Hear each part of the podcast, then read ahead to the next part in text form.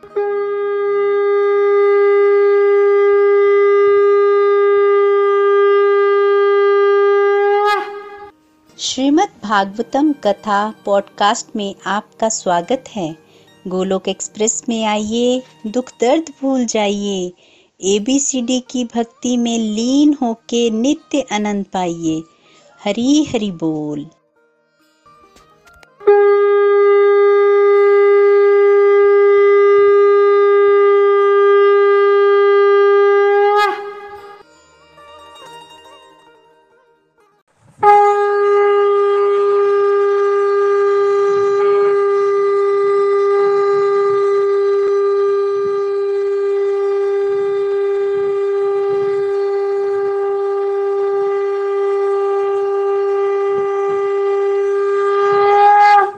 हरी हरी बोल एवरीवन हरी हरी बोल welcome everyone to the evening satsang तो चलिए स्टार्ट करते हैं सत्संग प्रेयर्स के साथ.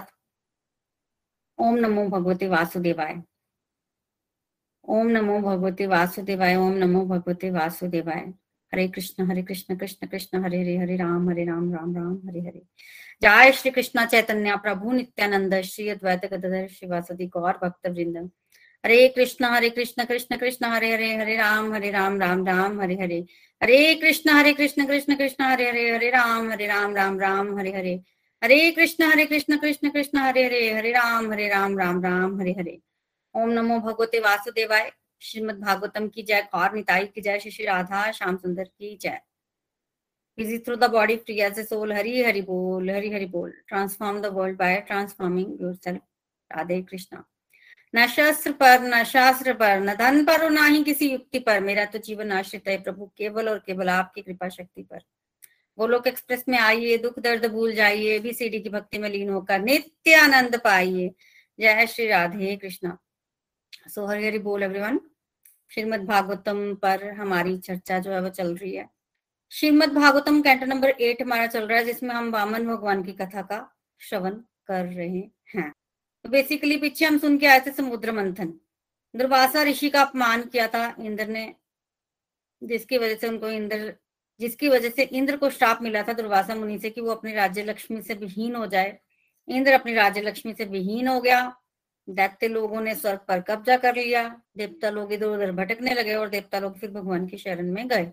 भगवान ने उनको समुद्र मंथन करने के लिए कहा, दैत्यों की सहायता थे दैत्यों ने दैत्यों के पास देवता लोग गए और दैत्यों की सहायता से वहाँ समुद्र मंथन हुआ, जिसमें से अमृत प्रकट हुआ और वो अमृत देवताओं को पिला दिया गया। भगवान विष्णु ने स्वयं मोहिनी रूप धरकर जो है, दैत्यों को मोहित किया और देवताओं को अमृत पिला दिया। दैत्यों को इसमें फिर बड़ा क्रोध आया और दैत्यों को क्रोध आया तो देवासुर संग्राम हुआ। दैत्यों ने जो है वो आक्रमण किया, देवताओं को हरा दिया। बेसिकली देवताओं के साथ युद्ध किया और दैत्य लोग उस समय हार गए थे, क्योंकि देवताओं ने क्या किया हुआ था? अमृत पिया हुआ था और भगवान विष्णु उनके साथ थे तो दैत्य लोग हार गए और बलि महाराज उस समय दैत्यों के राजा थे और उनको मार दिया देवताओं ने। असुर गुरु शुक्राचार्य जी के पास संजीवनी विद्या थी तो उन्होंने बलि महाराज को संजीवनी विद्या से जीवित कर दिया। बलि महाराज जब जीवित हो गए तो उन्होंने शुक्राचार्य जी को गुरु से विकार किया। गुरु तो खैर वो पहले भी थे, पर एक होता ना कि दिल से आप हर गुरु की बात मानते हो, गुरु की चरणों की सेवा ही करते रहते हो। वैसा किया, क्योंकि वो कृतज्ञ थे कि इन्होंने मुझे जीवित किया मैं तो मर चुका था। तो फिर विश्वजीत नाम का यज्ञ करवाया, बलि महाराज से शुक्राचार्य जी ने, जिसमें कि उस यज्ञ में फिर ऐसा रथ निकला जिसको, जिस पर चढ़कर बलि महाराज जो है वो स्वर्ग लोक पर आक्रमण करने गए जब वो वहाँ पहुँचे ना तो इतने तेजस्वी थे बलि महाराज की देवता लोग अपने गुरु बृहस्पति जी के पास गए और बोला कि हम इनसे लड़ नहीं सकते हैं। क्या किया जाए? तो बृहस्पति जी ने बोला कि तुम ठीक कह रहे हो, तुम लड़ नहीं सकते इनसे। रहते स्ट्रॉन्ग है इस समय और मरने से अच्छा तुम भाग जाओ। तो देवताओं ने अपने गुरु की बात मान ली और वो भाग गए। बलि महाराज ने स्वर्ग पर जो है वो शासन कर लिया। अब स्वर्ग बलि महाराज के पास है। अब असुर गुरु शुक्राचार्य सोच रहे हैं कि हमें हमेशा स्वर्ग मिल जाता है, पर वो टेम्पररी मिलता है। परमानेंट स्वर्ग तो नहीं मिलता तो क्यों ना इस बार मैं कुछ ऐसा करूँ कि मुझे परमानेंट स्वर्ग मिले। तो शास्त्रों में वर्णित है कि अगर कोई व्यक्ति सौ में यज्ञ कर लेता है तो वो इंद्र बनने का अधिकारी बन जाता है, इंद्र पद का अधिकारी बन जाता है। तो शुक्राचार्य ने सोचा कि क्यों ना मैं बलि महाराज से सौ अश्वमेघ यज्ञ करवाऊं। तो उन्होंने अश्वमेघ यज्ञ करवाने शुरू कर दिए। 99 नाइन अश्वमेघ यज्ञ कंप्लीट हो चुके हैं। सोमा यज्ञ चल रहा है। देखिए, देवता लोग बड़े दुखी हैं, असुर लोग खुश हैं। देवता लोग दुखी इसलिए हैं क्योंकि उनके पास स्वर्ग नहीं है, उनको स्वर्ग चाहिए। स्वर्ग मतलब ऐश्वर्य चाहिए, वो रह नहीं सकते ऐसे। और दूसरी तरफ़ जिनको स्वर्ग प्राप्त है, दैत्यों को वो तो यज्ञ कर रहे हैं, बलि महाराज तो यज्ञ कर रहे हैं। तो देवता लोग बार बार यही बोल रहे हैं कि भगवान तो हमेशा देवताओं की सहायता करते हैं, भगवान सहायता को नहीं आ रहे आप। उन्होंने अपनी माता को भी जाके बोला माता अदिति भी काफ़ी परेशान है। भगवान तो देवताओं की सहायता करते हैं। इस बार तो भगवान आए ही नहीं। तो कहीं ना कहीं देव माता अदिति के मन में ये भाव था कि मेरे पुत्रों को स्वर्ग मिलना चाहिए, मेरे पुत्र दुखी हैं। लास्ट टाइम हमने श्रवण किया तो वो उदास थी तो कश्यप ऋषि कश्यप ऋषि आए, उन्होंने देखा उनकी पत्नी उदास है, कारण पूछा तो उन्होंने बताया कि पुत्र के दुख से वो दुखी हैं। तब एक पयोव्रत करके एक व्रत बताया कश्यप ऋषि ने, जो कि बारह दिन का होता है। बारह दिन का व्रत है, इसमें बारह दिन जो है, वो लेडीज़ जो है, वो दूध पीकर ही रहती हैं। और कुछ नियम होते हैं इस व्रत के, वो बताए। कहा, ये व्रत करो, भगवान अवश्य खुश होंगे।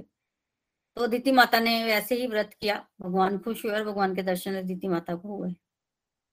ठीक है? अब भगवान को कुछ बताना नहीं पड़ा दीति माता को। आदित्य माता तो भगवान की स्तुति करना चाह रही थी। भगवान ने ही बोला कि कुछ कहने की ज़रूरत नहीं है, मैं सारे, सब कुछ जानता हूँ। तुमने क्यों तब किया कि तुम चाहती हो कि तुम्हारे पुत्रों को स्वर्ग वापस मिले? दैत्य लोग मर जाएँ। पर मुझे कारण नहीं समझ आ रहा कि मैं क्यों मारूँगा दैत्यों को। देखो, दैत्यों ने कोई पाप नहीं किया, वो यज्ञ कर रहे ठीक है, अब कोई यज्ञ करेगा तो उसको क्यों मारेंगे भगवान? तो जब भी व्यक्ति मरता है, हमने लास्ट टाइम डिस्कशन की थी तो वो अपने पाप से मरता है, किसी और के पाप से नहीं मरता है। दूसरे व्यक्ति ने सो पाप किया, हमने उसकी तरफ़ देखा, देखी, में एक आधा छुट पुट पाप किया हल्का सा कोई उनके मुकाबले का भी नहीं किया। हमें सजा मिली तो हम बोलेंगे, उसने इतने पाप किए, देखो, मैंने तो कुछ भी नहीं किया। उनके कंपैरिजन में हमने कुछ नहीं किया, पर हमने वो छोटू से जो पाप किया, हमें तो उसका दंड मिल रहा है। मिलता भगवान से है भगवान ने कब किसको कहा क्या देना है? ये उनकी मर्ज़ी है। ये उनकी मर्ज़ी है तो हमें उन्होंने अभी दे दिया तो वो स्वतंत्र है, हम परतंत्र है। तो हमें मिल सकता है ना तो हमें तो हमारे ही कर्मों का फल मिलेगा। तो आज भगवान माता अदिति को बोल रहे हैं कि मैं क्यों मारूँगा भाई? दैत्यों को मैं पक्ष तो लेता हूँ देवताओं का, पर वो देवताओं का पक्ष नहीं मैं लेता वो दैत्य लोग ऐसे काम करते हैं कि मुझे सृष्टि के संतुलन को बनाने के लिए बैलेंस बनाने के लिए अधर्म को मिटाने के लिए उनको मारना पड़ता है। तो दैत्यों का जो है, वो पाप उनको मार, मरवाता है। ना कि मेरा देवताओं के प्रति पक्षपात। मैं तो पक्षपात करता ही नहीं। अगर देवता लोग भी ऐसी हरकतें करेंगे तो मैं देवताओं को भी मार दूँगा। और अगर दैत्य लोग भी भगवान की पूजा करेंगे तो मैं दैत्यों की भी रक्षा करूँगा। एग्ज़ाम्पल प्रहलाद महाराज। तो मैं तो पक्षपात नहीं करता हूँ, पर आपके अंदर तो ये भाव है। हालाँकि वो भाव अदिति माता ने प्रकट नहीं किया, पर भगवान ने वो पढ़ लिया। तो इसलिए हमें सावधान होना चाहिए अपने भावों के प्रति। मत देखो दूसरे की तरफ़। ये स्पिरिचुअलिटी में आगे बढ़ना है तो अपने भावों को चेक करो। आपको अपने भावों के अकॉर्डिंग ही मिलेगा, दूसरों का नहीं मिलेगा। दूसरे पवित्र हैं या अपवित्र हैं, कोई फ़र्क नहीं पड़ता है, आपको अपना ही मिलेगा। कई बार हम सोचते हैं, हमने कभी किसी का बुरा नहीं चाहा, हमें पता नहीं हमारे साथ ऐसा क्यों हो रहा है। ध्यान से देखिए, कहीं कहा तो नहीं, किया तो नहीं, कहीं सोच तो नहीं रही है, कहीं भाव तो नहीं है दूसरों के प्रति नेगेटिव या इस तरह का भाव की कि वो तो भगवान इजीली पढ़ लेते हैं। तो भगवान ने कहा कि किया हुआ भजन कभी भी व्यर्थ नहीं जाता। तो मैं दैत्यों को तो नहीं मारूँगा, पर आपने जो मेरा भजन किया वो व्यर्थ नहीं जाएगा। तो मैं आपके पुत्र के रूप में आऊँगा। उपेंद्र होगा मेरा नाम उस समय, वामन भगवान के रूप में आऊँगा। उस समय मैं आपके पुत्रों की सहायता अवश्य करूँगा, क्योंकि देवताओं के छोटे भाई होने के नाते वो मेरे को एक रीजन तो होगा ना, मेरे पास एटलीस्ट मैं क्यों देवताओं की मदद कर रहा हूँ? मैं अपने भाइयों की मदद कर रहा हूँ। तो मैं आपके घर पुत्र रूप में आऊँगा, आप ये बात किसी को ना बताइएगा। तो भगवान ने बताने के लिए मना किया। देव माता तिथि बहुत खुश हो गई और वहाँ से चली गई। बाहर जाके उन्होंने अपने पति को कुछ नहीं बताया। कश्यप ऋषि समझ गए कि ये कुछ बता नहीं रही है तो भगवान के दर्शन अवश्य हुए होंगे या भगवान ने मना किया होगा।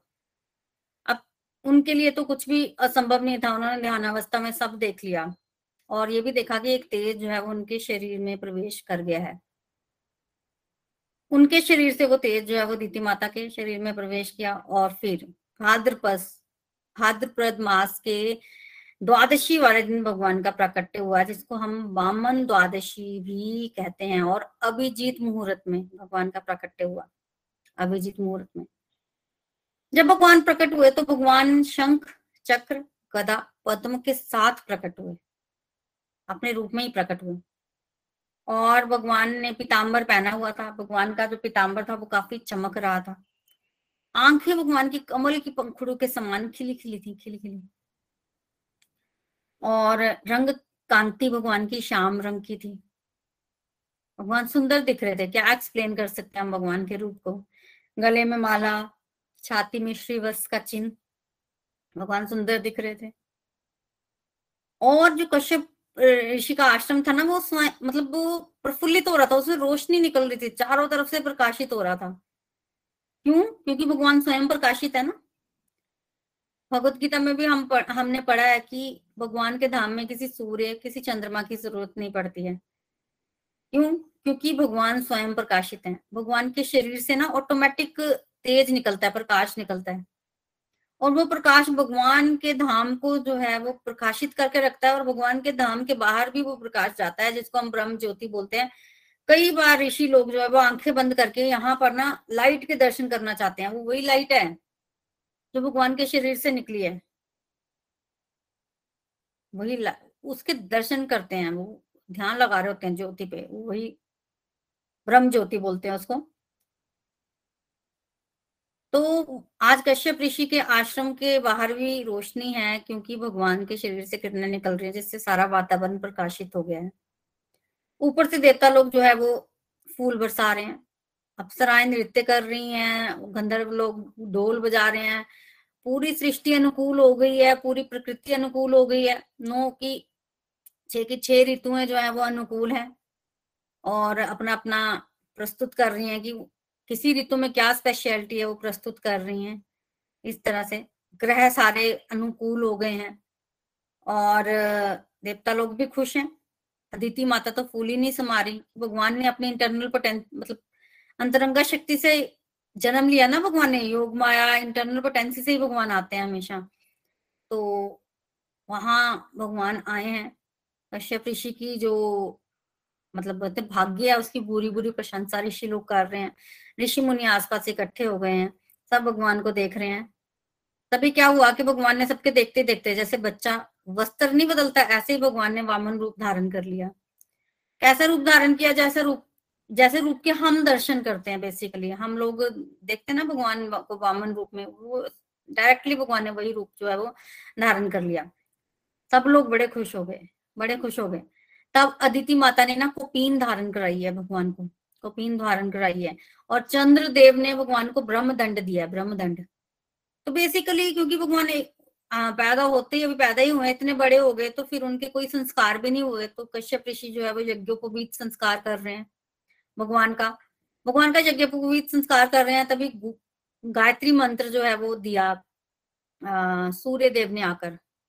सूर्य देव ने आकर गायत्री मंत्र दिया और बृहस्पति जी आए, उन्होंने जनेऊ दिया। माता ने कपीन दी, ब्रह्मा जी आए, उन्होंने कमंडल दिया। और इस तरह से अलग अलग लोग आके जो है वो अलग अलग गिफ्ट दे रहे हैं। कुबेर जी आए, उन्होंने भिक्षा पात्र दिया। पार्वती माता ने उस भिक्षा पात्र में भिक्षा डाली और सरस्वती माता ने रुद्राक्ष मतलब मोतियों की माला उनको पहनाई। इस तरह से भूमि ने उनको मृग शाल दिया। मेखला मिली उनको और दंड दिया, चंद्रदेव ने दंड दिया। तो बेसिकली भगवान बड़े सुंदर दिख रहे थे, बहुत सुंदर। उठकर खड़े होकर चल पड़े। उनको पता चला शुभ में यज्ञ हो रहा है तो वहाँ चल पड़े। वो आए इसलिए थे, छत्र भी मिला उनको और जो जो उनको सामान मिला था ना, क्योंकि जब बच्चा पैदा होता है तो उसके पास तो कुछ भी नहीं होता तो जो जो उनको मिला था, सब धारण कर लिया। मेखला, छत्र, सब लेके, कमंडल, सब ले लिया उन्होंने। मिला ही इसलिए था। उनका तो मेन पर्पज ही यही है। उनका नाम उपेंद्र रखा गया। बामन तो क्योंकि उनका कद छोटा था, इसलिए उनका नाम पड़ गया बामन। तो ब्राह्मण थे वामन भगवान पड़ गया, पर उनका नाम बेसिकली उपेंद्र है। चल पड़े। कहा? नर्मदा नदी के उत्तरी तट पर एक मृग कच्छ नामक स्थान है। यहाँ पर जो है, वो यज्ञ हो रहा है, अश्वमेघ यज्ञ। वहाँ उस अश्वमेघ यज्ञ पे चल पड़े हैं भगवान, क्योंकि वो पूर्ण होने को ही है, पूर्णाहुति होने वाली है। और जब भगवान चल रहे हैं ना तो भगवान के जो भार है ना उससे धरती हिल रही है। दब रही है भगवान, देखिए भगवान त्रिलोकी का भार लेके चल रहे होंगे ना। धरती हिलेगी, देखने में छोटे से हैं, पर भगवान की ताकत तो पूरी है। त्रिलोकी का भार लेके आज भगवान चल रहे हैं। धरती हिल रही है। ऋषियों का तेज, भगवान के तेज के आगे कुछ नहीं है। निस्तेज, पूरी प्रकृति जो है वो तेज रहित हो गई है, भगवान का तेज ज़्यादा। आप पहुँचे वहाँ पर। यज्ञशाला में पहुँचे ना तो कुछ स्पेशल होता है तो सब लोग उसकी तरफ़ देखना शुरू कर देते हैं। सब लोग ऐसे भगवान को देख रहे हैं, ऋषि लोग। तेज तो बचा ही नहीं, जैसे मैंने बताया भगवान का तेज ज़्यादा था। और बामन भगवान ने कुछ चीज़ें भी धारण की हुई थी तो सब उनकी तरफ़ देखने लग पड़े। सब उनकी तरफ़ देख रहे हैं। ऋषि लोग तो खड़े ही हो गए आगे छोड़कर, क्योंकि भगवान इतने सुंदर है। अब भगवान जहाँ होंगे, वहाँ और क्या होगा? जो लोग सच में भगवान की पूजा करते हैं, मंत्र जप करते हैं, ऋषि मुनि, वो सच में अगर भगवान आएँगे ना अट्रैक्ट होंगे उनकी तरफ़। उनकी तरफ़ अट्रैक्ट हुए। सब ये बात कर रहे हैं सूर्य देव आए हैं इनके यज्ञ में। कोई कह रहा नहीं सूर्य देव नहीं अग्नि देव है। कोई कह रहा नहीं, सनत कुमार है। ये लोग आए हैं। अब भगवान बड़े सुंदर दिख रहे हैं, तब बलि महाराज भी उठे। देखिए, नियम ये होता है कि अश्वमेघ यज्ञ जब पूर्णाहुति होती है ना, उसके बाद स्नान होता है और फिर यज्ञ कंप्लीट हो जाता है। और पूर्णाहुति से पहले अभी हो ही, होने ही लगी थी पूर्णाहुति तो बामन भगवान प्रकट हो गए और यज्ञ, बलि महाराज जो है वो उठे। क्योंकि एक भी ब्राह्मण असंतुष्ट रह जाए तो यज्ञ को पूरा नहीं माना जाता। तो पूर्णाहुति होने वाली है, डाल दी होती तो इंद्र बन गए होते अभी तक। तो शुक्राचार्य को इवन बुरा भी लगा कि उठ के क्यों जा रहे हैं? इस तरह से पर वो कुछ बोले नहीं, चलो ब्राह्मण को दान हो जाता है, उसके बाद पूर्णाहुति पड़ जाती है। भगवान को देखा तो भगवान बड़े सुंदर है, बली महाराज क्यों नहीं अट्रैक्ट होंगे भगवान की तरफ़। चरण धोए, भगवान के चरण आज बली महाराज धो रहे हैं, सिर पर चरणादक फेंका। और कहा कि आपकी उपस्थिति से आप आए हो तो ऐसे लग रहा है कि मेरा यज्ञ पूर्ण हो गया। मेरा वंश पवित्र हो गया, मेरे पूर्वज संतुष्ट हो गए हैं। इतने सुंदर वचन आज बली महाराज के मुँह से निकल रहे हैं।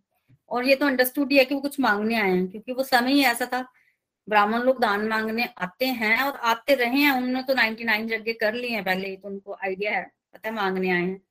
इस तरह के वचन बोल रहे हैं ना, बहुत मधुर वचन बोले हैं बली महाराज ने।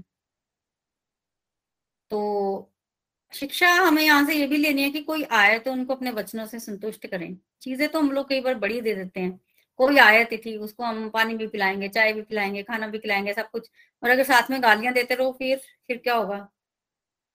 शायद वो खाएगा ही नहीं वो चीज़ें, चला जाएगा, कुछ भी।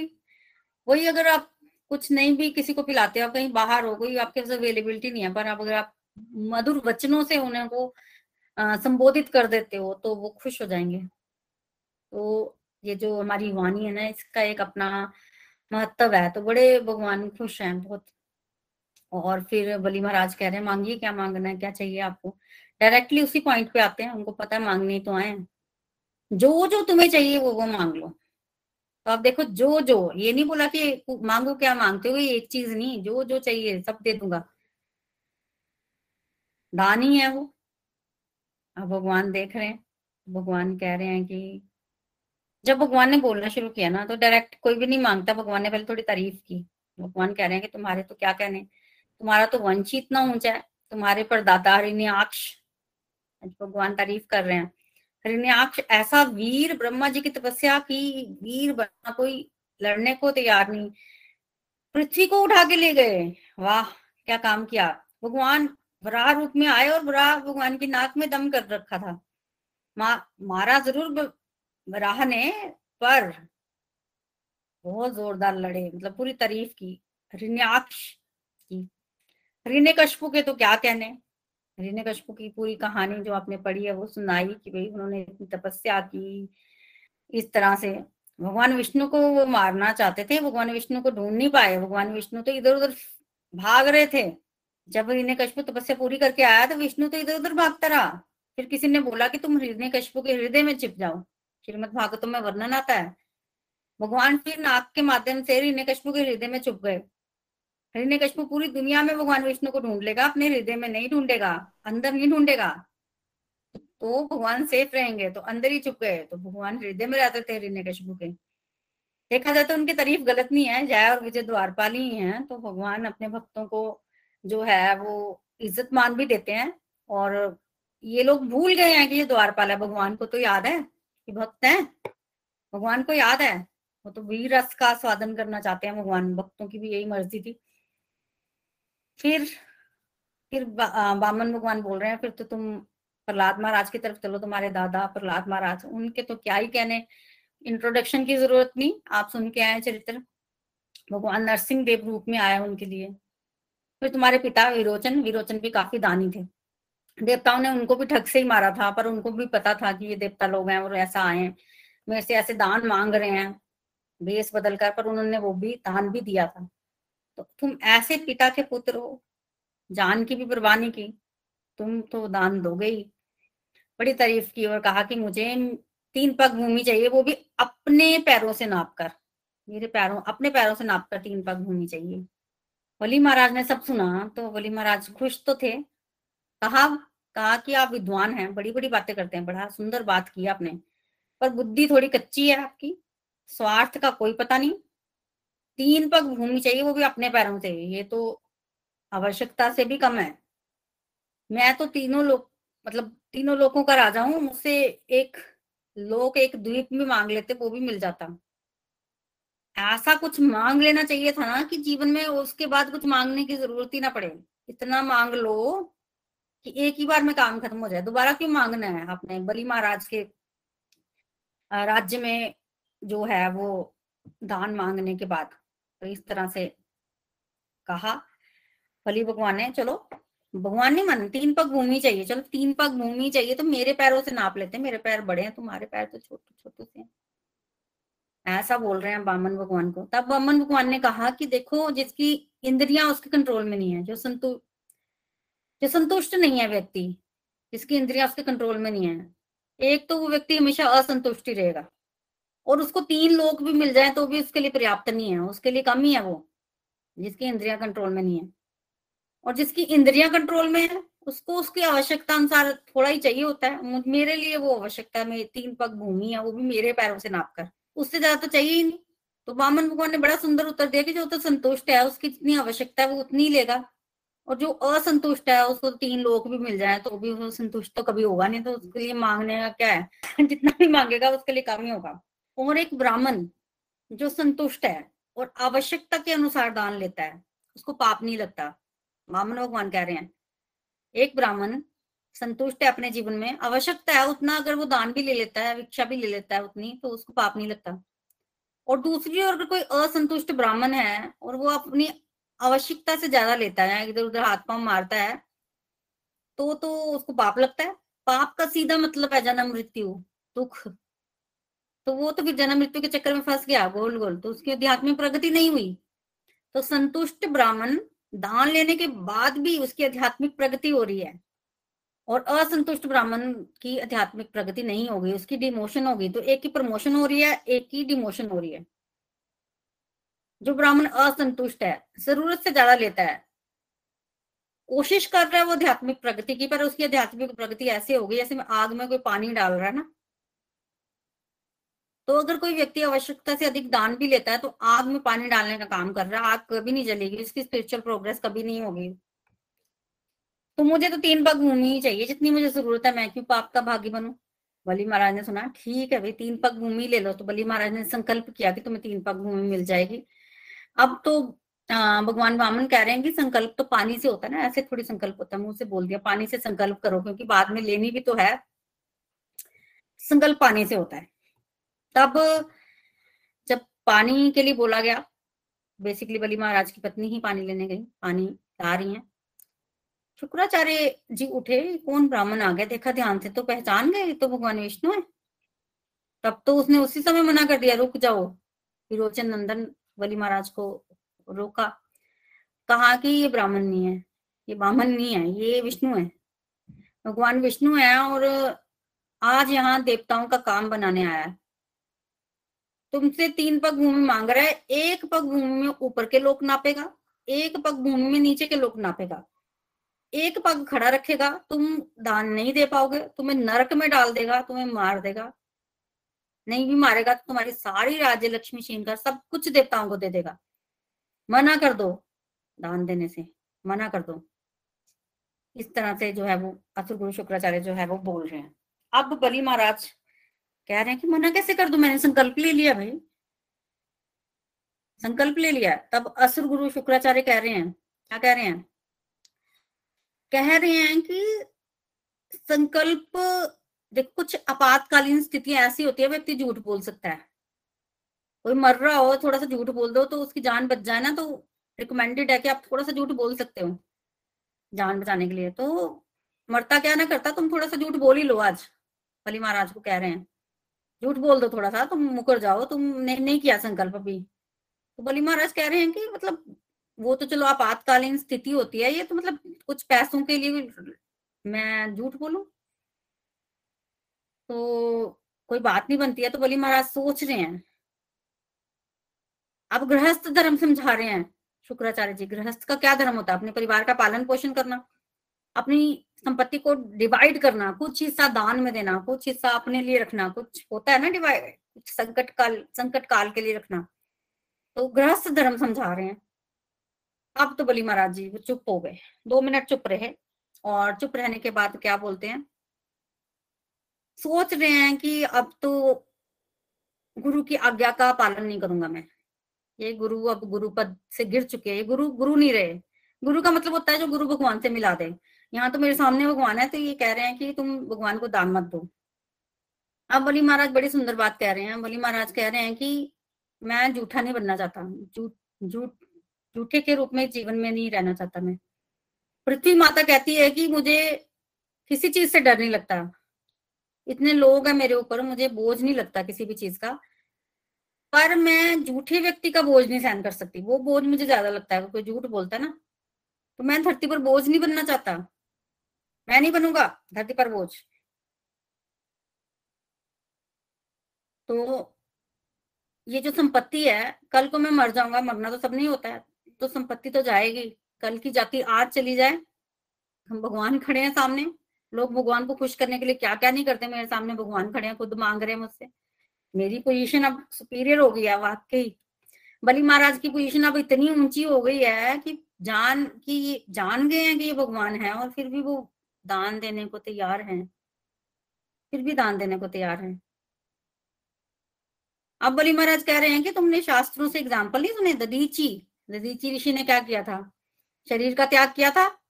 हड्डियाँ दी थी वज्र बनाने के लिए इंद्र को? हम कथा पढ़ के आए हैं। शिवी महाराज, उनकी कथा नाइन्थ कैंटो में पढ़ेंगे। तो दीची ऋषि और शिवी महाराज की एग्ज़ाम्पल दिया है कि लोग क्या क्या नहीं करते, क्या शरीर भी दान में दे देते हैं, और ये तो कुछ पैसे हैं। वो भी भगवान मांग रहे हैं। यज्ञ क्यों कर रहे हैं हम लोग? भगवान को खुश करने के लिए। भगवान खुश होके, भगवान आए हैं, भगवान खुश हैं तो अब मैं मौका छोड़ दू? नहीं, ये नहीं हो सकता। गृहस्थ धर्म आप समझा रहे हैं, पर साधारण लोगों के लिए गृहस्थ धर्म होगा। भगवान यहाँ मेरे द्वार पर खड़े हैं, मैं गृहस्थ धर्म देखता रहूँ। भगवान से भी ऊँचा कोई धर्म है। भगवान से भी ऊपर कुछ है। देखो, प्रहलाद महाराज ना हृदय से खुश हो रहे हैं बाग बाग हो रहे हैं। आएँगे प्रहलाद महाराज बाद में, पर मैं उनको रोक नहीं पाई उनकी खुशी को, इतने खुश हो रहे हैं प्रहलाद महाराज, बलि महाराज की बातें सुन सुन करना बलि महाराज कह रहे हैं, आज नहीं तो कल ये तो जानी है बेटर यही नहीं कि मैं अपने हाथों से ही दान में दे दू। तो शुक्राचार्य बेसिकली मना ही करते रहे, पर उस समय बलि महाराज ने अपने गुरु का त्याग कर दिया, त्याग कर दिया। गुरु का त्याग कर दिया और अपने आप को भगवान को समर्पित कर दिया। ये देखिए बलि महाराज है कौन? कौन है बलि महाराज? आत्म निवेदन भक्ति के आचार्य हैं? नवदा भक्ति में आत्म निवेदन भक्ति है उसके आचार्य हैं बलि महाराज, प्रहलाद महाराज स्मरण भक्ति के आचार्य हैं? तो बस यहीं से भक्ति के आचार्य बन गए हैं बलि महाराज। गुरु का त्याग कर दिया। यहाँ से बहुत बहुत गहरी शिक्षा लेने वाली है वो ये कि हम जब भगवान के रास्ते पर आगे चलते हैं ना, बढ़ते हैं तो हमें क्रिटिसिज्म मिलता है। कोई बात नहीं क्रिटिसिज्म मिले, ठीक है? भगवान के रास्ते पर आगे बढ़ो क्रिटिसिज्म सहन करो, मुकाबला करो और तालमेल बनाओ, झुको, दूसरे को भी अट्रैक्ट करने की कोशिश करो, अपने व्यवहार को इतना सौम्य करो, गोलोक एक्सप्रेस में तो हम बोलते हैं फैमिली फ्रेंडली मॉडल इतना करो कि हर तरह से दूसरा बंदा आपसे खुश रहे, आपने आपने तो डिवोशन ही करनी है। पर अगर कोई व्यक्ति सिर पे खड़ा हो जाए कि तुम कुछ भी कर लो, तुम्हें डिवोशन ही नहीं करने दूँगा। या बिल्कुल भगवान से एंटी हो जाए तो उसका त्याग रिकमेंडेड है तो उस व्यक्ति का त्याग कर दो। मीराबाई ने एक बार तुलसीदास जी को पत्र लिखा था कि मेरे घर वाले मुझे बड़ा तंग करते हैं और मुझे भगवान की भक्ति नहीं करने देते। क्या करूँ? तब तुलसीदास जी का बैक में उनको पत्र आया था, त्याग कर दो। मीराबाई जी ने घर का त्याग कर दिया था। फिर वो घूमते घूमते वृंदावन चली गई, वहाँ रही थी तो रिकमेंडेड है, संत लोग कहते हैं कि छोड़ दो, उनका त्याग कर देना चाहिए ऐसे व्यक्तियों का। क्यों? एक तो उसमें आपकी प्रोग्रेस है और दूसरा, दूसरे व्यक्ति का भी भला है, क्योंकि अगर वो ऐसे ही आपके रास्ते में टांग अटकाता रहा आपकी भक्ति में तो वो वैष्णव अपराध कर रहा है, उसको तो नरक में जगह भी नहीं मिलेगी और जन्मों जन्म तक भटकेगा तो दूसरे व्यक्ति का भी इसमें भला है। दूसरे व्यक्ति का भी भला है। तो असुर गुरु शुक्राचार्य को क्या हो रहा है? वो क्यों ऐसे मना कर रहे हैं बार बार बली महाराज को? देखिए असुर गुरु शुक्राचार्य वैष्णव नहीं है। भृगु महाराज के पुत्र, इनका नाम पहले भार्गव होता था। तो बेसिकली वैष्णव नहीं है, ये जब बली महाराज से यज्ञ वगैरह करवा रहे हैं तो इनको जैसे बोलते ना, वेतन भी मिलता है। तो जब राज्य लक्ष्मी होगी, तभी तो इनको मिलेगी, अगर वो भगवान ले गए तो फिर गुरु को क्या मिलेगा? होगा कुछ तो मिलेगा ना। तो एक तो ये पॉइंट आता है। दूसरा, इनकी अपनी भगवान विष्णु के प्रति नफरत है। अब ये भगवान विष्णु से जो नफरत करते हैं, वो बोला वैष्णव कैसे हो सकते हैं? वैष्णव तो नहीं है, और बली महाराज तो भक्ति के आचार्य कैसे बनेगी बात? तो बेसिकली इनकी जो माता थी ना वो बड़ी तपस्विनी थी शुक्राचार्य जी की। इतनी तपस्या कर रखी थी उनको कि उनके आश्रम में उनका कोई और ऐसा होता था कि मार काट नहीं चलती थी। मार नहीं सकते थे किसी को, लड़ाई वगैरह नहीं चलती थी। तो एक बार देवताओं और असुरों का युद्ध हुआ, असुर लोग जो है वो उत्पाती थे। जब हारने लगे, मरने लगे तो माता की शरण में आ गए और गलत थे वो। माता ने अपने आश्रम में रखा और उनको बाहर ही नहीं निकाल रही थी। तो बेसिकली संतुष्ट, सृष्टि का संतुलन बिगड़ रहा था। उनको मारना बड़ा ज़रूरी हो गया था और वो उनका साथ दे रही थी। अब देवता लोग उनको मार नहीं पा रहे थे। अब देवता लोग भगवान के पास गए तो भगवान विष्णु आए। अब जब भगवान विष्णु आए तो वो कहने लगे कि मैं तो अलो ही नहीं कर सकती इनको मारने देना। ये तो मेरे आश्रम में आए, मेरी शरण में आए पर सृष्टि का तो संतुलन बिगड़ रहा है। तो भगवान विष्णु ने समझाया कि माता जब कोई व्यक्ति इस तरह का ओरा या तपस्या करके इस तरह की शक्ति, ब्रह्म तेज बोल सकते हैं, अर्जित करता है तो उसको कितना परिश्रम करना पड़ता है, कितनी भक्ति की होगी आपने। होता है ना? फिर सिद्धियाँ भी मिलती हैं। तो आप ऐसे खर्च कर रही हैं। ये तो ठीक नहीं है समझाया तो उनको समझ तो आ गया। ठीक है, इनका मरना भी ज़रूरी है, आप मारो भी, पर मैं फिर भी ये नहीं चाहूँगी कि इस तरह से कुछ हो मेरे आश्रम में या मेरे नाम पे या मेरा कुछ खराब हो तो आप ऐसे करो, मुझे मार दो।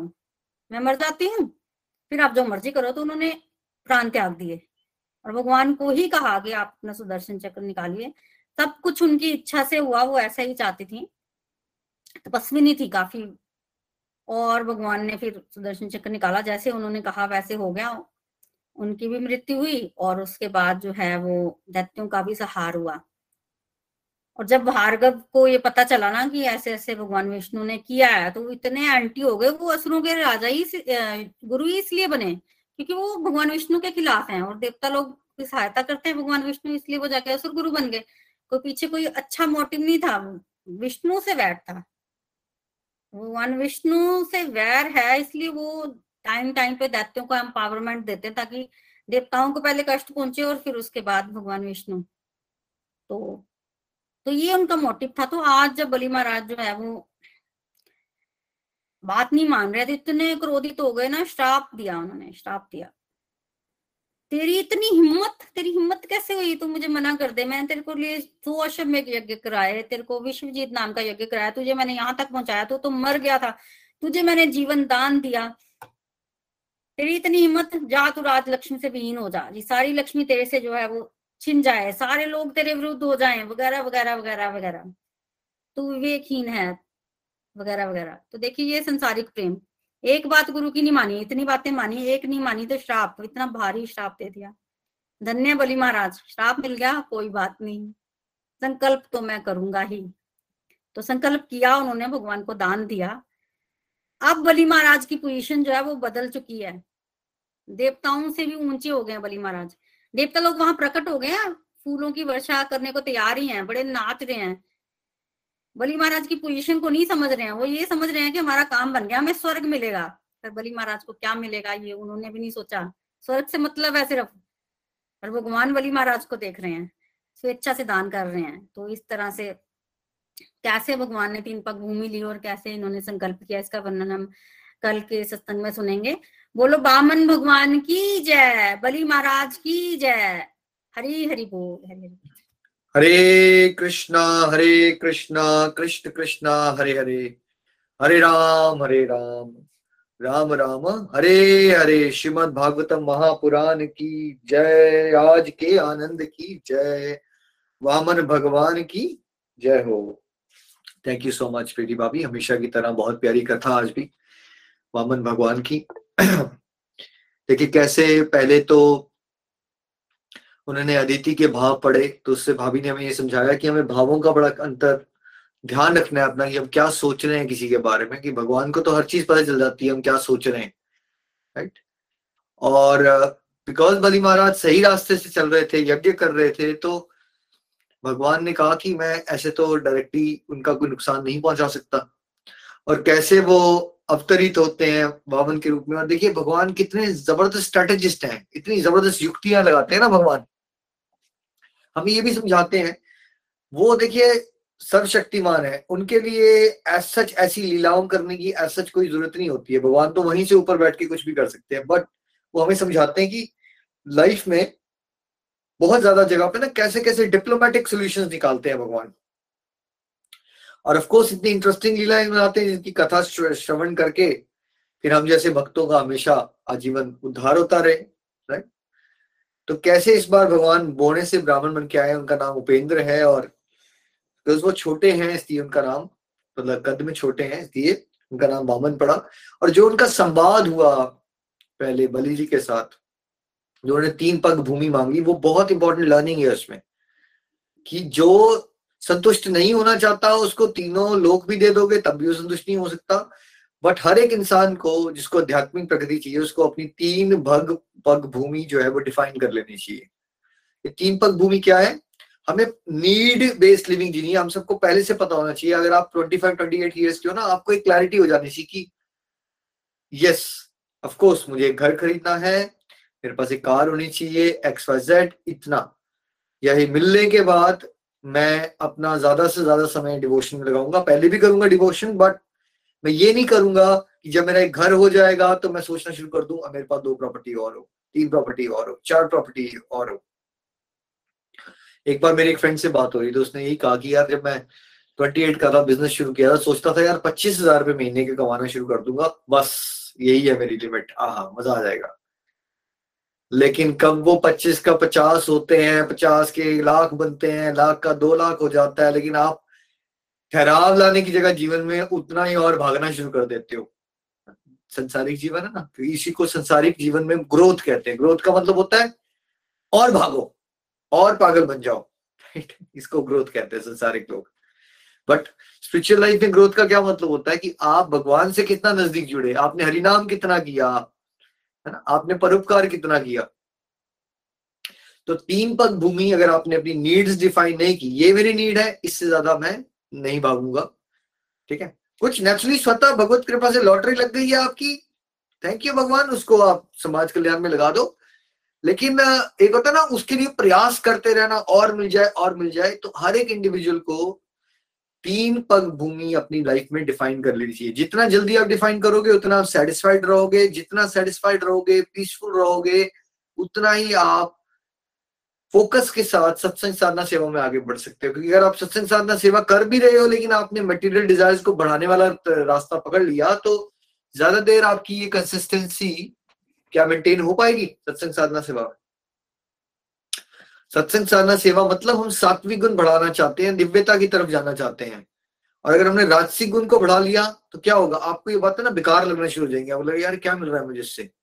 आपका मन इतना अशांत हो जाएगा कि आपको सत्संग लगाना वगैरह एक बोझ लग जाएगा और अपने आपको संसारिक गतिविधियों में इतना उलझा लोगे आप कि आपका यही छूट जाएगा। तो अब आप पे विशेष कृपा हो गई है। आप ऑलरेडी एक सबसे ज़्यादा उत्तम रास्ते पे चल रहे हो। तो इट्स वेरी वेरी इंपॉर्टेंट सब संसारिक लोग नहीं समझ पाएँगे बट जो आप लोग चल रहे हो, विशेष कृपा हो गई है तो इट इज़ वेरी इंपॉर्टेंट कि आप सबने अपना तीन पग भूमि डिफाइन करो। अगर आप में से कोई वाइफ है तो हस्बैंड को प्रेशराइज मत करो अपनी ज्वेलरी के लिए या एक्सपेंसिव क्लोथ के लिए वो पागलों की तरह और आपके लिए आवर्स काम करे। है ना? अगर आप हस्बैंड हो, अच्छे से कमाते हो, अच्छी इनकम है आपकी तो अगर आपकी wife is happy to be housewife उसको धक्का मत दो कि तुम्हें सेकंड जॉब कर लेनी चाहिए, हमारी और इनकम बढ़ जाएगी, है ना? क्योंकि जस्ट बिकॉज़ सभी लोग डबल इनकम पे हैं तो हमें भी डबल इनकम पे होना चाहिए, एक इनकम और आ जाएगी तो हम एक और प्रॉपर्टी खरीद लेंगे, ठीक है? एक दूसरे को सपोर्ट करो ताकि आप इंस्पिरेशन बनो अल्टीमेट परम गति को प्राप्त करने के लिए। हस्बैंड जॉब पे जा रहे हैं, आप घर में अपना भोग लगा के अच्छे से कर रहे हो क्वालिटी ऑफ़ लाइफ कितनी अच्छी है आपकी। अगर आप अफोर्ड कर सकते हो, ये बातें उन लोगों के लिए हो रही है। ना? तो अपनी डिसीज़न मेकिंग इस तरह से रखो कि तीन पग भूमि मेंटेन रहे। कि भाई अगर हस्बैंड जॉब पे जा रहे हैं वाइफ घर को देख रही है, बच्चों को अच्छे संस्कार दे रही है she is happy positive devotional घर पे हस्बैंड भी जब आते हैं तो डिवोशन की बातें होती हैं, है ना? मिलजुल के आरती करते हैं, कीर्तन होता है तो दोनों का मिलजुल के एक तालमेल बन गया। तो तीन पग भूमि जो है अपनी डिफाइन करनी चाहिए। जितना जल्दी आप कर लोगे, देखो गोलक एक्सप्रेस आज यहाँ तक जो बढ़ रहा है, उसमें हमारे पे एक विशेष कृपा क्या हुई है ना, हमने बहुत जल्दी अपनी लाइफ में तीन पग भूमि डिफाइन कर ली हुई है। बहुत जल्दी कंटेंटमेंट आ गई कि इस मटेरियल लाइफ में भागना नहीं है। उससे क्या होता है, मेरे पास समय ही समय होता है डिवोशन करने के लिए। अब नितिन भी अभी ऑस्ट्रेलिया आए थे लास्ट टाइम जो सेवन वीक्स के लिए आए। तो वहाँ लोग पागल हो गए सब लोग कि एक वकील जो है, वो अपनी नौकरी छोड़ के वकालत बिज़नेस चल रहा है तो उसके उन्होंने सात हफ़्ते की छुट्टी ले ली। या जब मैं भी आता हूँ, जैसे मेरा तो नॉर्मल ट्रिप मेरा टू मंथ्स का या थ्री मंथ्स का होता है और वो अनपेड लीव होती है मेरी। क्योंकि जो लीव होती है एनुअल थोड़ी सी, आधे में भी, तीन महीने में से आधे टाइम में पैसे मिलेंगे और आधे में नहीं मिलेंगे। बट फ़र्क ही नहीं पड़ता उन बातों से। तो आप भी अगर आगे पढ़ना चाहते हो ना, आपको संसारिक रेस से भागना नहीं है, आपको तीन पग भूमि के कॉन्सेप्ट को समझना है। बहुत है। और अगर आप लालची बनना है तो आप अपने डिवाइन अकाउंट को बढ़ाने के लिए लालची बनो ना। ज़्यादा हरिनाम ज़्यादा सत्संग, खूब सारी सेवाएँ। दूसरी लर्निंग इस कथा से मिलती है।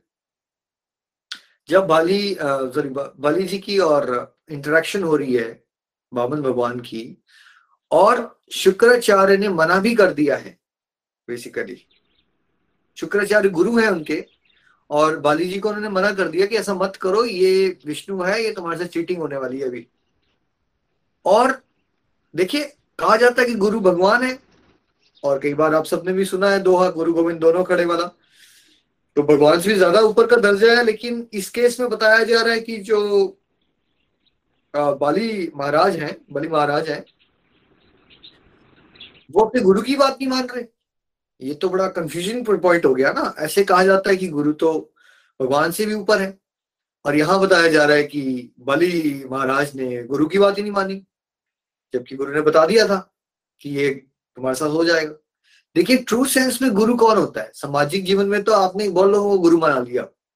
गुरु होता कौन है लोग? जो आपको ईश्वर का प्रेम दे, संसार से वैराग्य दिलाए, जो आपको भगवान के अगेंस्ट लेके जाना चाहे। नीचे लिख के बताइए। तो भगवान के जो नज़दीक जाता है भाई, उसको कहा जाता है गुरु गोविंद दोनों खड़े। शुक्राचार्य क्या कर रहे हैं यहाँ पे? ये आपको समझाया भी जा रहा है, आप कलयुग में चल रहे हो। हो सकता है आपके साथ ना लाइफ में आपने किसी को एक गुरु बना लिया था और आपको बाद में पता चला कि वो आपको सही ट्रैक में नहीं लेके जा रहा। तो क्या आपको उस गुरु का भी त्याग कर देना चाहिए? देखो एनीथिंग जो आपको भगवान के नज़दीक लेके जाए एनीथिंग एनी पर्सन उसको पकड़ लो। और जो आपको भगवान के रास्ते से भटकाए, उसका त्याग कर दो। हो सके तो उसके साथ पहले तो मिनिमल इंटरेक्शन रखो जितना हो सके अवॉइड करो। लेकिन भाभी ने कहा अगर एक्सट्रीम सिचुएशन हो जाए तो त्याग भी रिकमेंडेड है। मतलब दोनों फ़ायदे होंगे उसके। एक आपका फ़ायदा होगा आध्यात्मिक दूसरे का भी होगा कम से कम उसका पतन बच जाएगा नहीं तो वैष्णव अपराध करते करते वो कितना ज़्यादा उसके साथ बुरे हाल होने वाले बाद में वो रियलाइज़ नहीं कर पाता उस बात का। सो so, शास्त्र में बड़ी सारी बातें बताई गई हैं लेकिन केंद्र बिंदु ये होता है कि हमें भगवान की तरफ़ आगे बढ़ना है। तो गुरु वो होता है, सच्चा गुरु, जो आपको ईश्वर की तरफ़ लेके जाए। और देखिए, वैसे संसारिक दृष्टि से देखा जाए तो बाली महाराज पे कितने सारे फेवर्स कर रखे हैं उन्होंने, शुक्राचार्य जी ने। तो बाली महाराज ने क्या किया? जस्ट बिकॉज़ उन्होंने फेवर किए हुए थे तो वो क्या? कर्ण ने जो गलती की, क्या वो बाली महाराज ने की? कर्ण ने क्या गलती की? मेरे पे फेवर है। दुर्योधन ने मुझे इतने फेवर किए हैं। अब इसका साथ तो मुझे देना ही पड़ेगा। तो बाली महाराज भी तो सोच सकते थे ना ऐसा। तो फेवर अगर किसी ने की हो तो क्या उसकी रिस्पेक्ट करनी चाहिए? बिल्कुल करनी चाहिए। आभारी रहना चाहिए, बिल्कुल करना रहना चाहिए। बट अगर आपको वो भगवान के विपरीत लेके जाना शुरू कर जाए, वो पर्सन और उल्टे सीधे कामों में डाल दे तो क्या आपको इसलिए वो करते रहने चाहिए जस्ट बिकॉज़ वो आपको आपको उसने किसी समय पे फेवर किया था? राइट नहीं नहीं करना चाहिए। बाली महाराज की किस कथा से समझिए। कि धर्म जो है, उसको समझना बड़ा मुश्किल होता है। वैसे गुरु का सम्मान करना चाहिए। गुरु भगवान से ऊपर माने जाते हैं। लेकिन अगर कोई गुरु आपको भगवान से विपरीत लेके जा रहा है तो वो गुरु नहीं है भाई, उसकी बात मत मानो। जस्ट बिकॉज़ ओ, मैंने दीक्षा ले ली थी, वो मेरे गुरु महाराज है। बट क्या आपको ये चेक करना ना, वो गुरु महाराज की आपको भड़का तो नहीं रहे तो वो गुरु महाराज नहीं है। देखिए, इस केस में शुक्राचार्य क्या बताया आपको? वो प्रोफेशनल सिद्ध पुरुष थे, जो भगवान से नफरत करते थे। सिद्धियाँ थी उनके पास। वो प्रोफेशनल होते हैं, इनको पैसे भी चाहिए होते हैं। उनको अपनी गेम बनानी थी। और वो चाहते थे कि ये जो है, वो जीत जाएँगे ताकि हमारा बोलबाला रहे और कल को देवताओं को नुकसान पड़े उनके हिडन एजेंडा थे। जिनके हिडन एजेंडा होते हैं, वो गुरु नहीं हो सकते ट्रू सेंस में। तो शब्द गुरु हमने बहुत जगह यूज़ किया है बट आपको टटोलना पड़ेगा। अगर आप किसी पर्सन के साथ ऐसे जुड़ गए हो जिनको आपने गुरु तो कहा, लेकिन आपको दिख रहा है कि वो आपको दुनियादारी में लेके जा रहे हैं, खासकर कलयुग में क्या ऐसा हो सकता है? ऐसा हो रहा है? हाँ जी, कलयुग में जहाँ आप जी रहे हो, यहाँ पे बहुत हाई लेवल में छल भी होता है।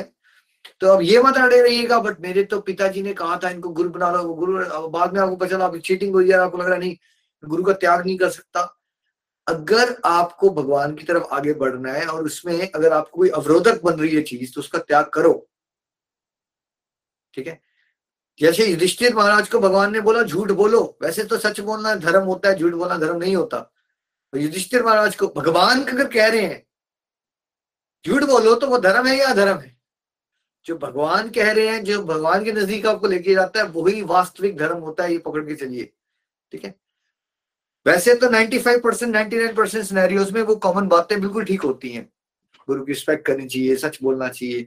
बट कुछ ऐसी ट्रिकी सिचुएशन आएँगी लाइफ में, जहाँ पे धर्म की परिभाषा जो है वो बदल जाती है। जैसे इस केस में, बाली जी ने बताया हमें, बाली महाराज ने, कि एक्चुअली धर्म क्या है? इस पर्टिकुलर केस में जब आपको कोई भगवान से भटका रहा है तो उसकी बात ना मानना और भगवान की बात मानना। तो इस तरह की कॉम्प्लिकेटेड सिचुएशन भी हमारी ज़िंदगी में आती है। तो उसके लिए इस तरह की लीलाओं से कथाओं से हमें आइडियाज़ मिलते हैं कि कैसे उन सिचुएशंस को हमने टैकल करना है। शिवद भागवतम महापुराण की जय हो।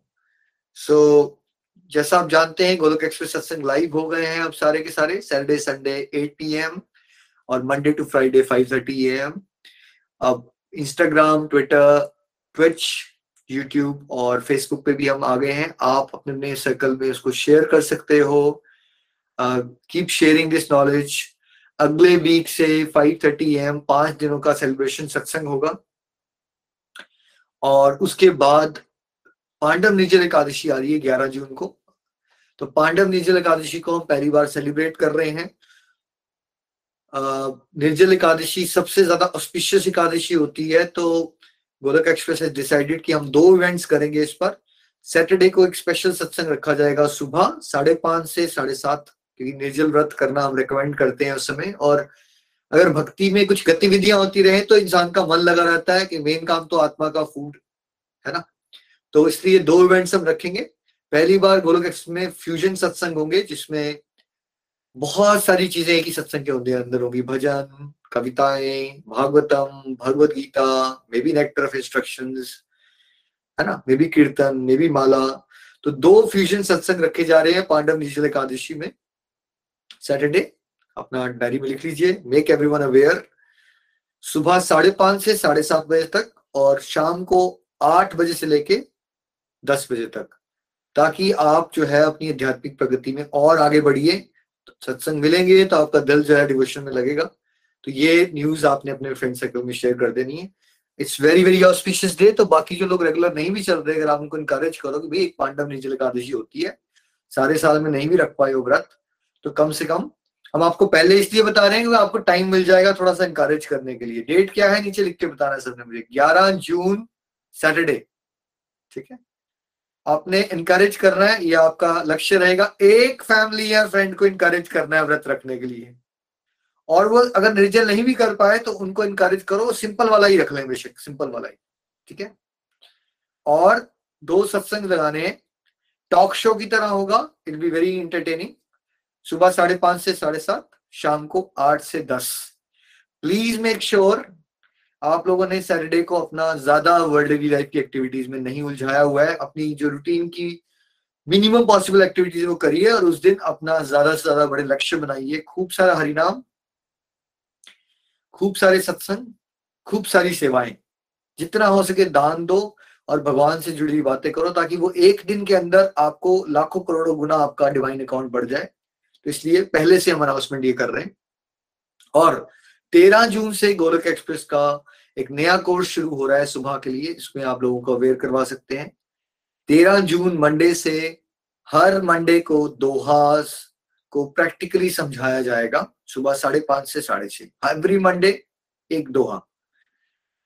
दूसरा मंगलवार को चौदह जून से रामायण सी शिक्षाएँ मिलेंगी तो लर्निंग फ्रॉम रामायण के सत्संग शुरू हो जाएँगे। एवरी ट्यूसडे सुबह साढ़े पाँच बजे रामायण का सत्संग हुआ करेगा। और पंद्रह जून से वेडनेसडे थर्सडे फ्राइडे को सरल भागवत गीता का एक डिटेल्ड कोर्स शुरू होने वाला है। तो आपने अपने अपने फ्रेंड सर्कल में इस डेट्स को लिख लीजिए और अवेयर करवाइए वो आपकी सेवा हो जाएगी कि आप एटलीस्ट अवेयर करा रहे हो, किसी को बता रहे हो, उनको इनकरेज कर रहे हो कि वो ज्वाइन करें। सब कुछ लाइव होगा। किसी को कहीं नंबर ऐड करने की ज़रूरत नहीं है। यूट्यूब फेसबुक ट्विटर ट्विच है ना? और इन प्लेटफॉर्म पे इंस्टाग्राम पे भी अवेलेबल रहेगा। ठीक है? तो ये इन्फॉर्मेशन थी आप सबके लिए एंड आई होप आप सब इसको एंजॉय करेंगे और अपने सर्कल में ज़रूर बांटिएगा। हरी हरी बोल जी। हरी हरी बोल। चलिए अब हम चलते हैं रिफ्लेक्शंस की तरफ़। आज सबसे पहले चलते हैं चंडीगढ़। विजय जी के पास। विजय जी, हरी बोल। हरी हरी बोल, हरी हरी बोल। सबसे पहले तो व्यासपीठ को कोटि कोटि नमन। प्रीति जी, जिस भावपूर्ण ढंग से श्रीमद भागवतम की कथा सुनाते हैं, उसके लिए उनको शत शत नमन। कैंटो आठ की बलि महाराज की कथा, समुद्र मंथन की कथा से शुरू करके बलि महाराज के त्याग के साथ उन्होंने समाप्त किया। लेकिन एक्चुअली बलि महाराज ने जो तीन पग भूमि वामन प्रभु को दी, वो हम कल उनके मुखारविंद से सुनेंगे। लेकिन आज की कथा इतनी दिव्य कथा है, उससे जो मेन मेन शिक्षाएँ हमें मिलती हैं, जिसके हम विवेचना करेंगे, उनको निखिल जी ने बहुत ही सुंदर ढंग से बताया है हमें। सबसे पहले कि भाव जो होते हैं, उन भावों को समझना होता है, उनको ध्यान में रखना पड़ता है। दूसरे व्यक्ति का मंतव्य क्या है? किस लिए ये काम कर रहा है? ये बहुत ज़रूरी है। बहुत बार हम भावों में नहीं जाते हैं, बल्कि इधर उधर ही उलझ के रह जाते हैं। लेकिन भगवान की तरफ़ देखिए अदिति माता के भाव वो पड़ गए कि अदिति माता क्या चाहती हैं? वो अपने पुत्रों के लिए चाह रही हैं। लेकिन भगवान जो हैं, जैसे निखिल जी ने बहुत सुंदर कहा कि वो तो चीफ स्ट्रेटेजिशियन हैं, युक्तियों में माहर हैं।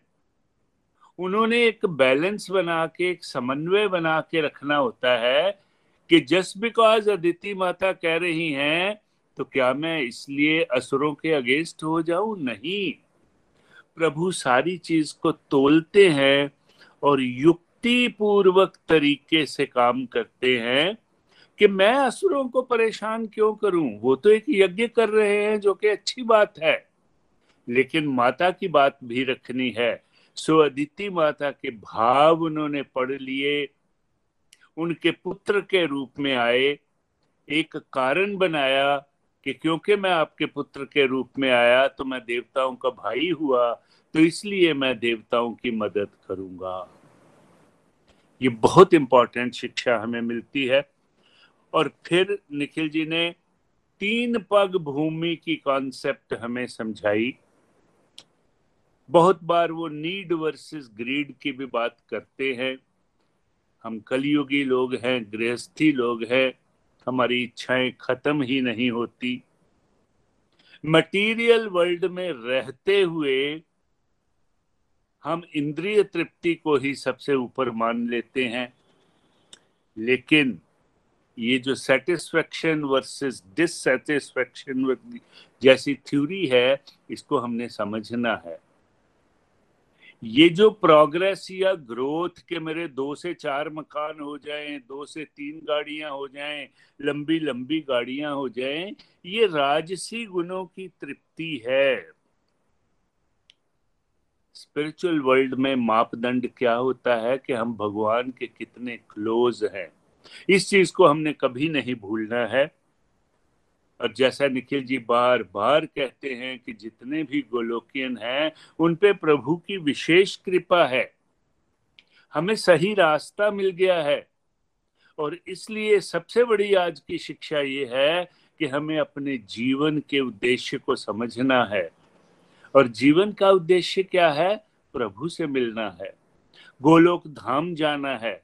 इसीलिए तो गोलोक एक्सप्रेस में बैठे हैं। जब माता के गर्भ में थे तो भगवान से क्या क्या वायदे करके आए थे कि प्रभु इसे गर्भ जून से मुझे निकालो, मैं सारी उम्र आपकी सेवा में लगा दूँगा। पर वो तो निखिल जी जैसे विरले लोग ही हैं जो इस सेवा को पूरा करते हैं। हम लोग तो अपने वायदे को भी प्रभु के साथ जो किया था उसे भूल जाते हैं। सही रास्ते पे हमने आना है, ये दूसरी शिक्षा है। तीसरी बात गुरु शुक्राचार्य का प्रसंग है। इससे इतनी चीज़ें सीखने को मिलती हैं कि कहने की बात नहीं है। बलि महाराज ने गुरु की अवज्ञा कर दी, गुरु की त्याग कर दिया। उस गुरु का जिसने उन्हें मृत से जीवित किया था। अगर हम देखें तो गुरु शुक्राचार्य के बलि महाराज के ऊपर कोई कम एहसान नहीं थे। बहुत कुछ उन्होंने सिखाया था।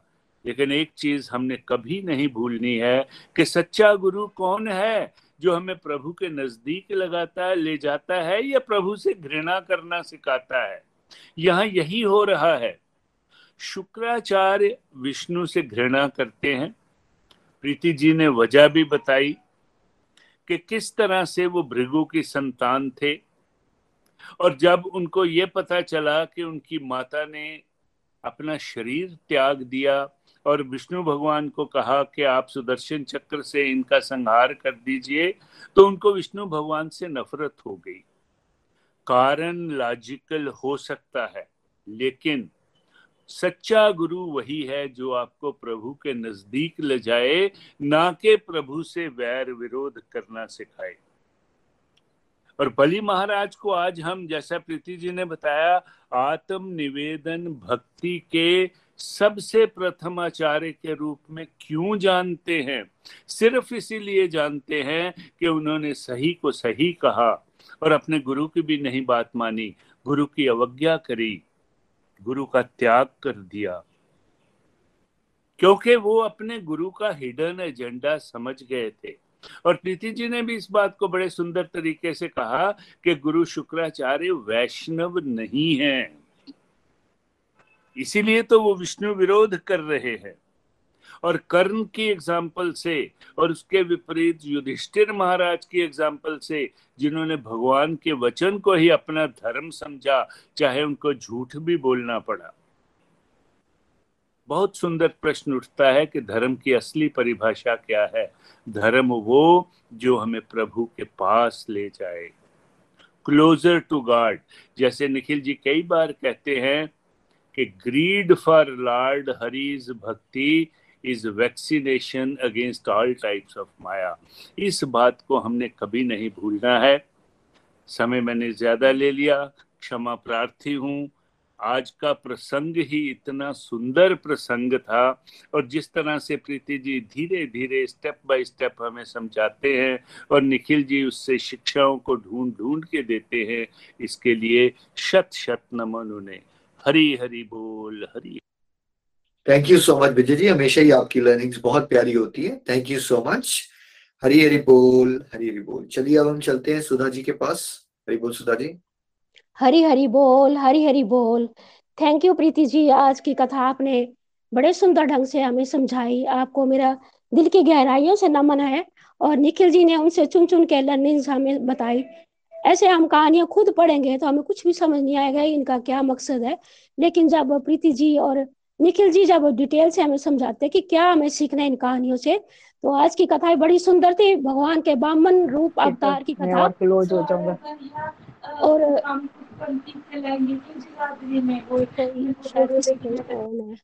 तो बड़ी सुंदर कथा थी भगवान बामन जी की।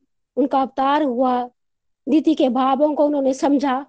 तो हमें समझाया इस कथा में कि कैसे भगवान हमारे अंदर के मन के भावों को पढ़ लेते हैं। हम चाहे अच्छा करें, बुरा करें, भगवान वो भी देख लेते कि हमारे मन में कैसे भाव आए। अच्छे आ रहे हैं या बुरे आ रहे हैं, उसका फल भी भगवान ही हमें देते हैं।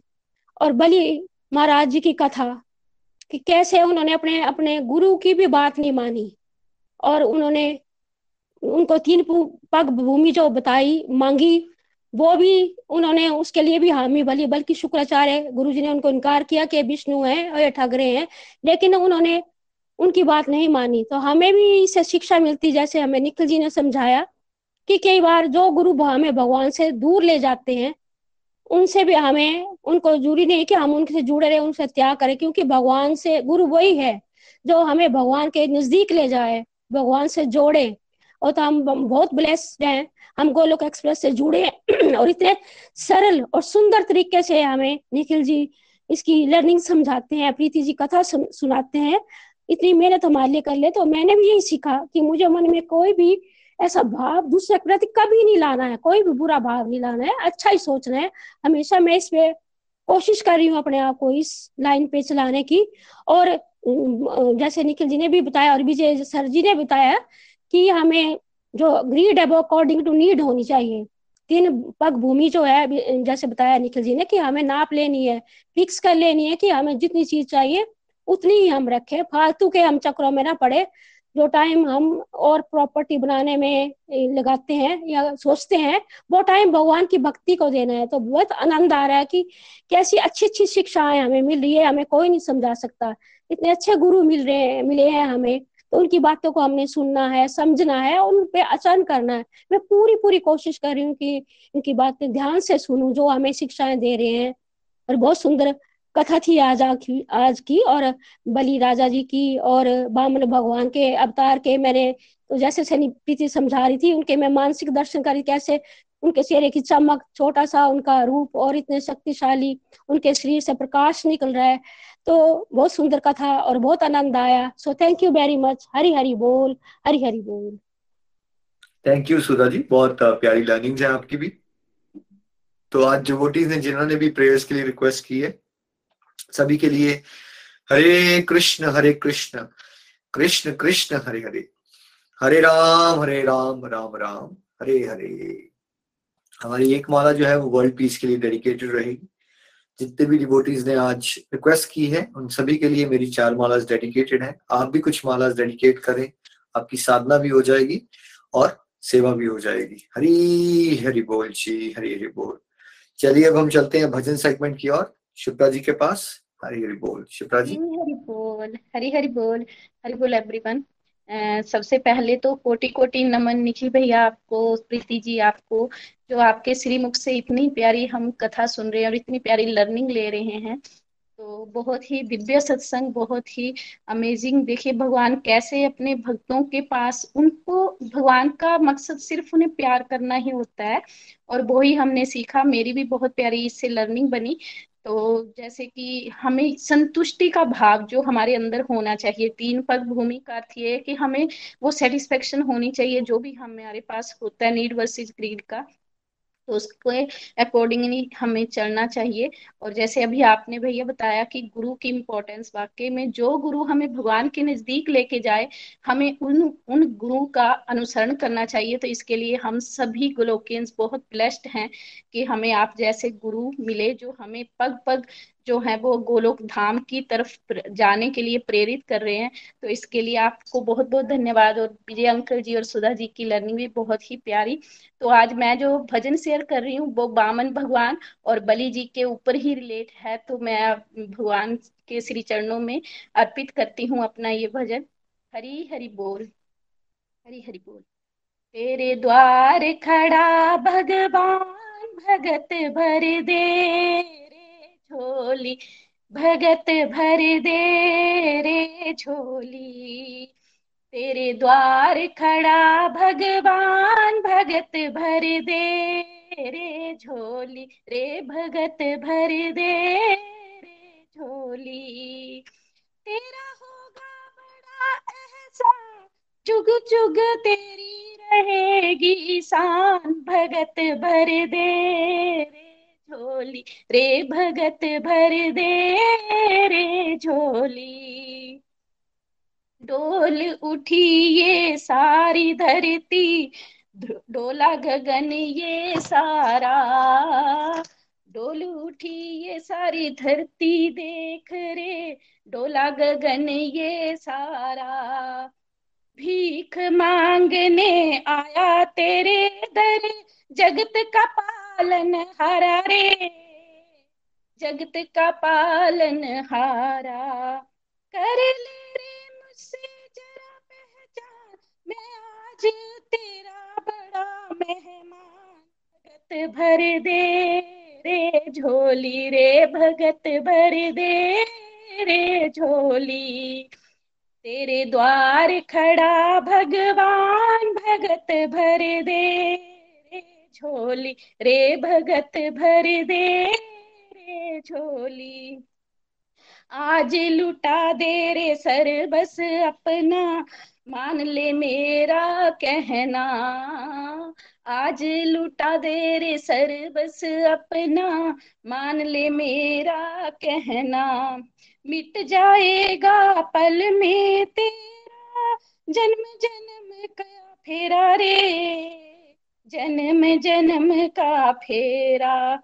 तू छोड़ सकल अभिमान, अमर कर ले रे तू अपना दान। भगत भर रे रे झोली, रे भगत भर दे रे झोली।